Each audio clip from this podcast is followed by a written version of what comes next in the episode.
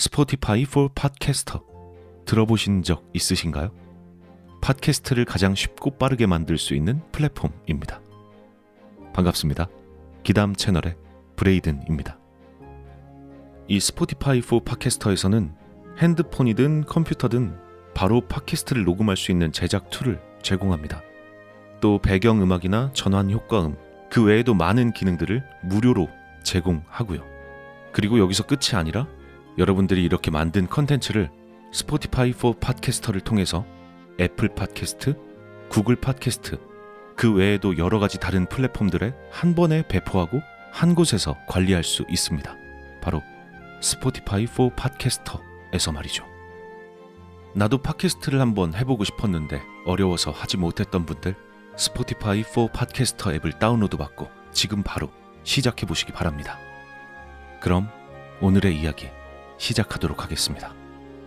재미있게 즐겨주시길 바랍니다.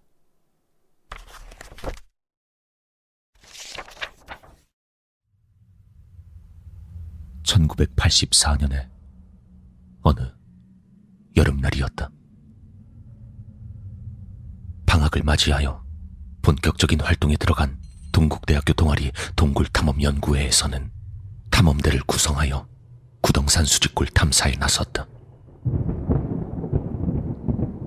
여덟 명의 동굴 탐사 대원들은 비도 오고 날씨가 나쁜 가운데에서도 자일의 몸을 맡긴 채 어두컴컴한 동굴 속으로 내려갔다. 내리는 비로 인하여 젖은 흙이 마구 쏟아져 내리고 있었지만 대원들은 깊이를 모르는 어두운 동굴 밑바닥을 향해 쉼없이 내려갔다. 그러나 얼마 가지 않아 옷이 비에 젖어 으슬으슬 추워지는 데다 배까지 고파 점점 힘이 빠지기 시작했다. 자꾸 졸음이 쏟아져 오니 대원들 대부분은 지쳐 쓰러질 지경이었다. 동굴 속은 마치 눈을 감고 있는 것처럼 온통 새까만 어둠뿐이라 더욱 힘들게 느껴졌다. 그렇게 얼마를 내려갔을까? 동굴 깊이의 3분의 2쯤 되는 지점에 발을 딛고 쉴 수 있을 만한 테라스가 있었다. 어둠 속을 헤맨 지 약 20여 시간 만에 대원들에게 처음 찾아온 기쁜 순간이었다. 이제 50m 정도만 더 내려가면 되는 거였다. 잠시 휴식을 취한 대원들은 힘을 내서 다시 동굴 탐사를 시작했다. 축 처진 몸을 이끌고 한 발, 두 발, 무겁게 발걸음을 떼던 그때 한 대원의 발에 무언가 툭 걸리는 것이 있었다.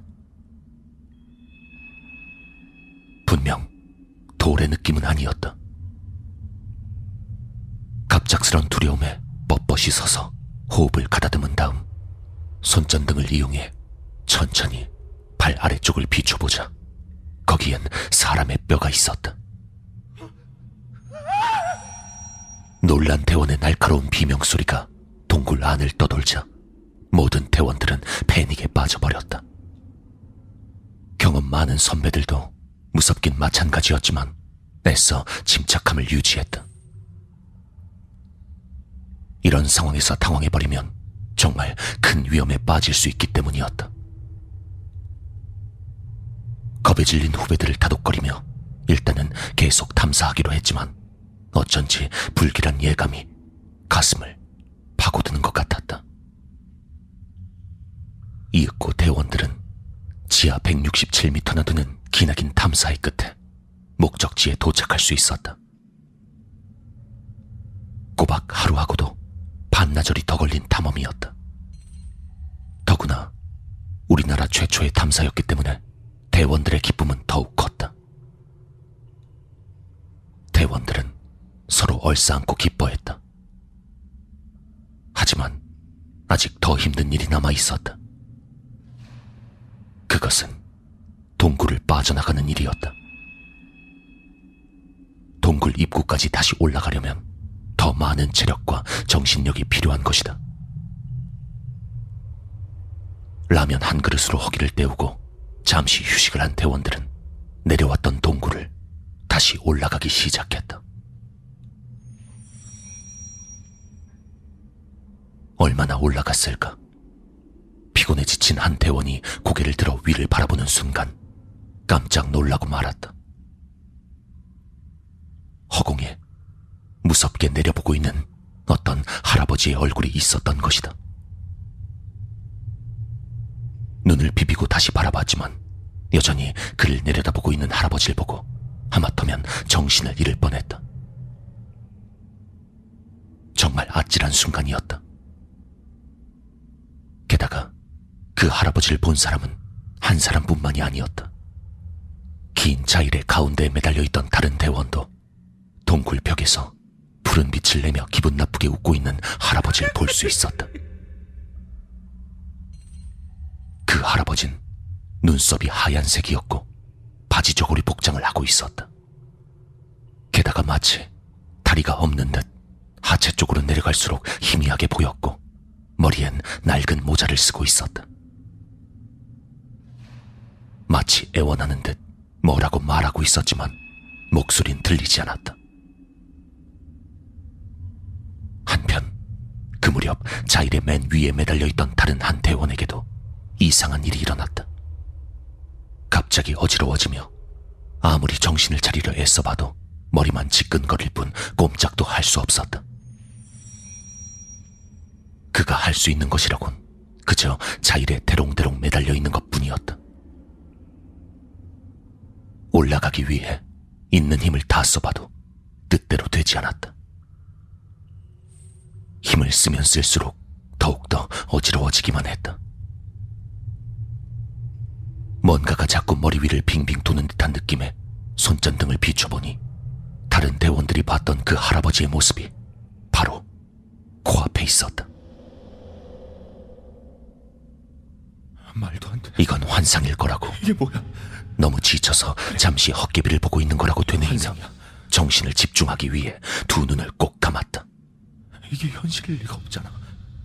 그런데 어느 순간 발 아래쪽 어둠 속에서 여자의 간드러진 신음소리 같은 게 들려왔다. 다른 대원들이 장난을 치는 거라 여기며 아래쪽을 비춰 보았지만 분명 대원들의 소린 아니었다. 그때 대원의 눈에 하얀 소복을 입은 여자가 머리를 풀어헤친 채 커다란 통나무에 눌려 허우적거리고 있는 모습이 들어왔다. 그 여잔 마치 아픈 것처럼 몸을 이리저리 비틀며 도와달라는 신용을 하기도 했다. 그러다 어느 순간 갑자기 동작을 멈추곤 그 대원을 째려보았다. 평소 담력이 세다고 소문이 난 대원이었지만 그 상황은 정말 믿고 싶지 않았다. 괜히 다른 동료들에게 이야기해봤자 겁쟁이라고 놀림을 당할 것 같았기에 숨소리마저 죽여가며 그냥 잠자코 있었다. 그와 동시에 아래쪽에 있던 대원도 그 여자를 발견했다. 그걸 본 순간 아래에 있던 대원의 몸은 뻣뻣하게 굳어버렸다. 창백한 얼굴의 그 여자가 바닥에 누운 채로 자신을 올려다보고 있었기 때문이다. 두려움에 얼른 고개를 돌리고 빨리 동굴을 빠져나가기 위해 다시 자의를 꼭 쥐었다. 그 대원 역시 자신이 봤던 그 끔찍한 것을 입 밖으로 꺼내지 않았다. 얼마 뒤 내려올 때 잠시 휴식을 취했던 테라스 지점에 도착한 대원들은 내려올 때 뼈를 발견했던 곳으로 모여들었다.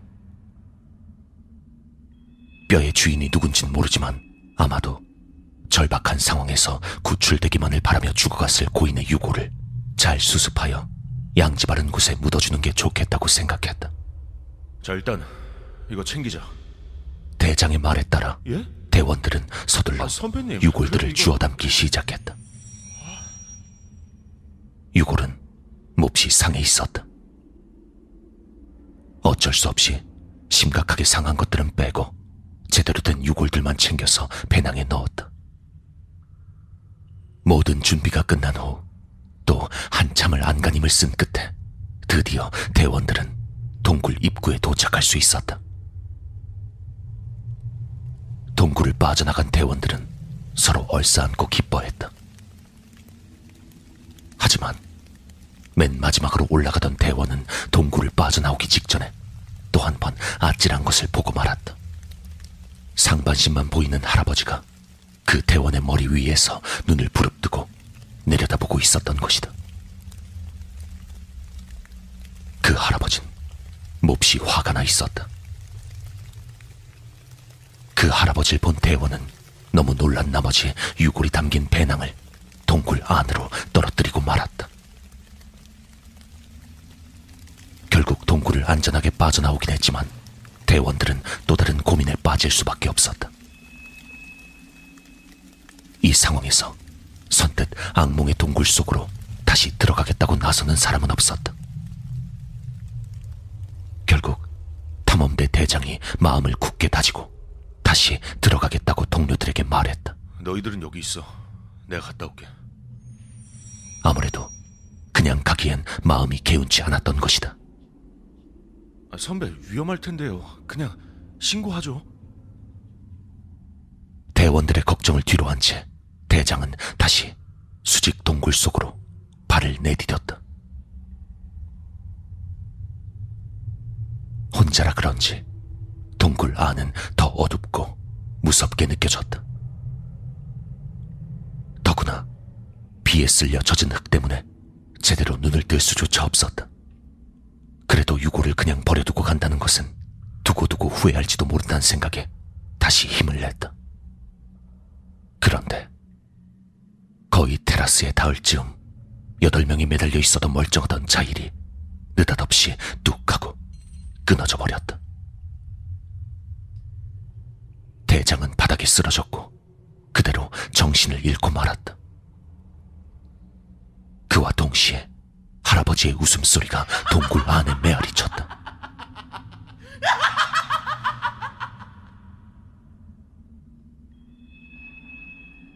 얼마간의 시간이 흘렀다. 동굴 어딘가에서 한 방울 두 방울 똑똑 떨어지는 물소리에 대장은 힘겹게 눈꺼풀을 걷어 올렸다. 하지만 눈앞에 펼쳐져 있는 거라곤 깜깜한 어둠뿐이었다. 다행히 발목만 약간 삐끗했을 뿐 크게 다친 곳은 없는 것 같았다. 어두운 동굴 안을 비춰보려고 손전등을 찾았지만 손엔 손전등이 쥐어져 있지 않았다. 급히 내려오는 바람에 탐사용 헬멧도 쓰지 않고 와서 상황은 더더욱 난감했다. 이리저리 정신없이 기어다니며 바닥을 더듬어 보았지만 손전등은 찾을 수 없었다. 큰일이었다. 라이터도 비에 젖어서 안 켜지는 상황이다 보니 이젠 구조될 때까지 그냥 기다릴 수밖에 없었다. 켜지라고 좀. 그 순간 어디선가 울음소리가 들려오기 시작했다. 그것도 어둠 속에서 흘러나오는 소리라 더 섬찟했다. 손전등이라도 있으면 비춰볼 텐데 있는 거라곤 두 눈밖에 없으니 공포심이 밀려왔다. 그와 동시에 또다시 누군가의 흐느낌과 함께 살려달라는 애절한 목소리가 들려왔다. 대장은 두근두근 뛰는 가슴을 안고 다리를 절룩거리며 소리가 나는 쪽으로 조심스레 다가갔다. 앞이 전혀 보이지 않으니 장님처럼 그저 양손을 휘저으며 장애물을 피해갈 수밖에 없었다. 그렇게 한참 동안 어둠을 헤쳐가는 도중 갑자기 발에 뭔가 채이는 것이 있었다. 대장은 그 자리에 쪼그리고 앉아 손바닥으로 바닥을 더듬어 보았다. 그것은 고맙게도 손전등이었다. 그러나 건전지가 거의 닳아선지 불빛은 매우 약했다. 아주 가까운 곳에서 뭔가 바스락거리는 소리가 났다. 대장은 덜컥 내려앉은 가슴을 진정시키며 그쪽으로 손전등을 비춰보았다.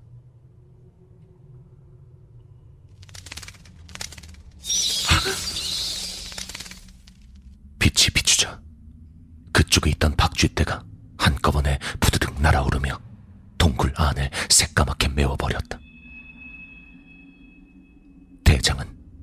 재빨리 머리를 감싸며 바닥에 엎드렸다. 그런데 그 엎드린 자리는 바로 누군가의 배 위였다.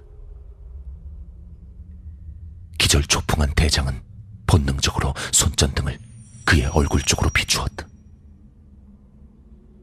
그 얼굴은 앞니가 엉성하게 박혀 있고 눈썹과 이마가 없었다. 바로 동굴을 빠져나갈 때 대장을 호되게 괴롭혔던 그 할아버지였다. 대장은 비명을 질러대며 정신없이 달아나는 수밖에 없었다. 그러나 얼마 가지 못해 돌뿌리에 걸려 다시 넘어지고 말았다. 재빨리 일어나긴 했지만 발꿈치가 심하게 욱신거려 뜻대로 되지 않았다. 겨우 엉금엉금 기어가선 동굴 벽에 기대 앉을 수 있었다. 손전등은 점점 희미하게 빛을 잃어갔다.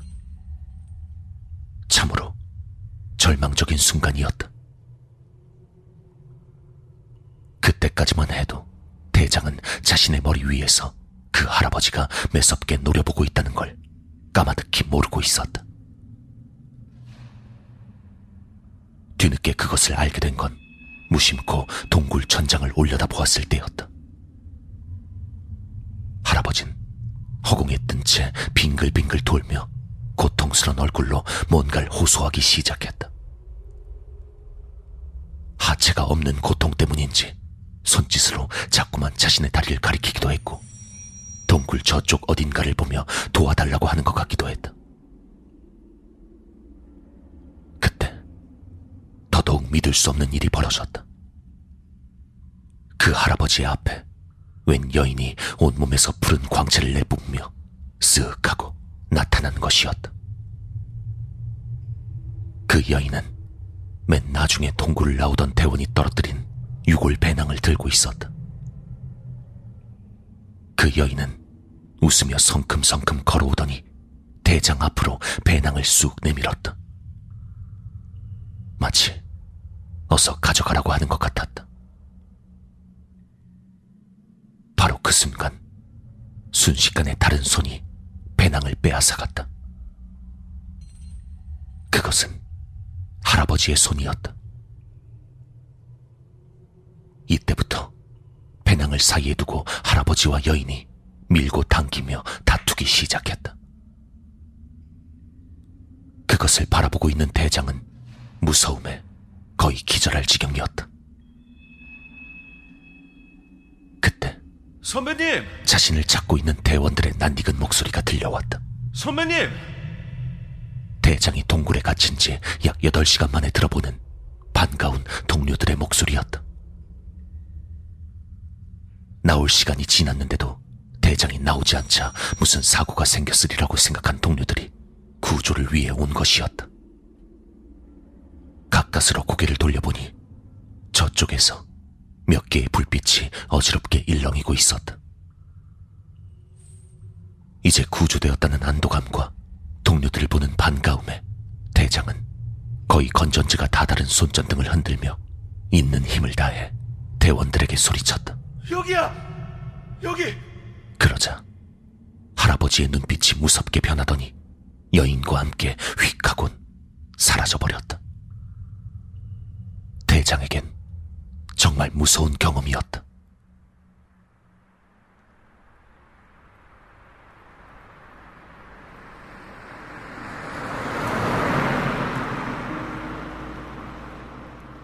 무사히 서울로 돌아온 일행은 가지고 온 유골을 분석했다. 그것은 모두 두 사람의 인골이었다. 그런데 한 구는 제대로 뼈가 갖추어졌으나 다른 한 구는 두개골이 깨져 있는 걸 비롯해 정강이 아랫뼈는 아예 없다는 사실을 발견했다.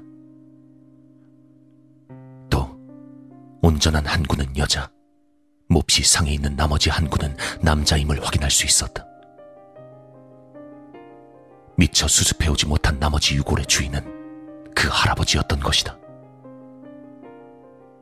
대원들이 유골의 손상 상태를 보고 동굴에서 봤던 할아버지의 모습과 비교해보자 그 사실은 더욱 확연히 드러났다.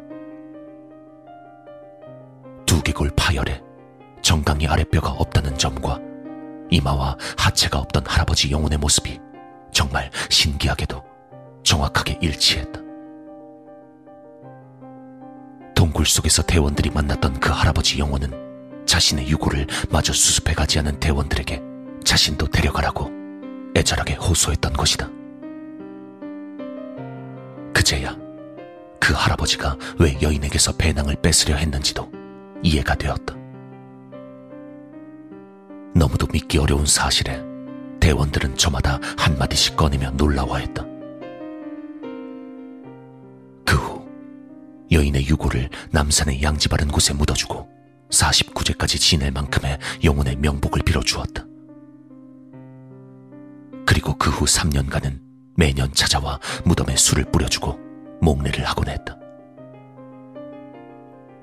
그러나 나머지 할아버지의 유골은 수습이 되지 않았던 이유로 결국 묻어주지 못했다. 할아버지의 유골을 묻어주지 않아서 그런지 대원들은 가끔씩 악몽에 시달리며 가위에 눌렸다.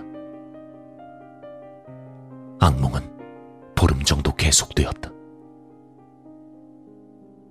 그 중에서도 유독 심하게 괴롭힘을 당한 한 대원은 꿈속에 그 할아버지가 나타나 자신도 데려가라며 눈을 부릅뜬 채 목을 조르곤 했다고 한다. 4년 뒤 동국대 팀은 다시 후배들을 이끌고 그 수직굴 탐사에 나섰다. 물론 4년 전의 사건이 마음에 걸리긴 했지만 다행히 탐사는 20여 시간 만에 별탈 없이 끝났다.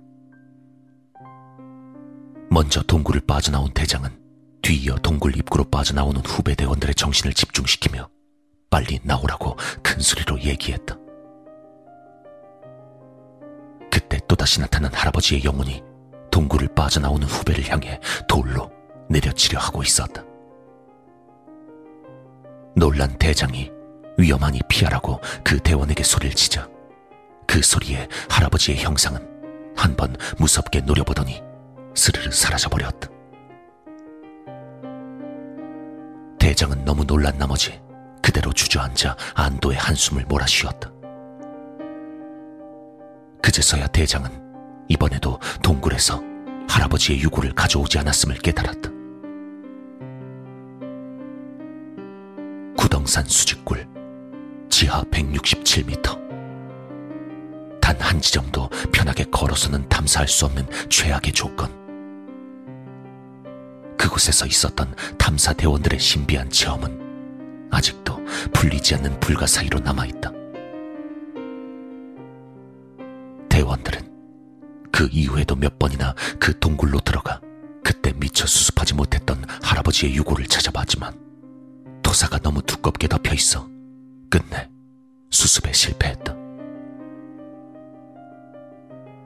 과연 지금도 그 동굴에 가면 할아버지의 영혼을 만날 수 있을까?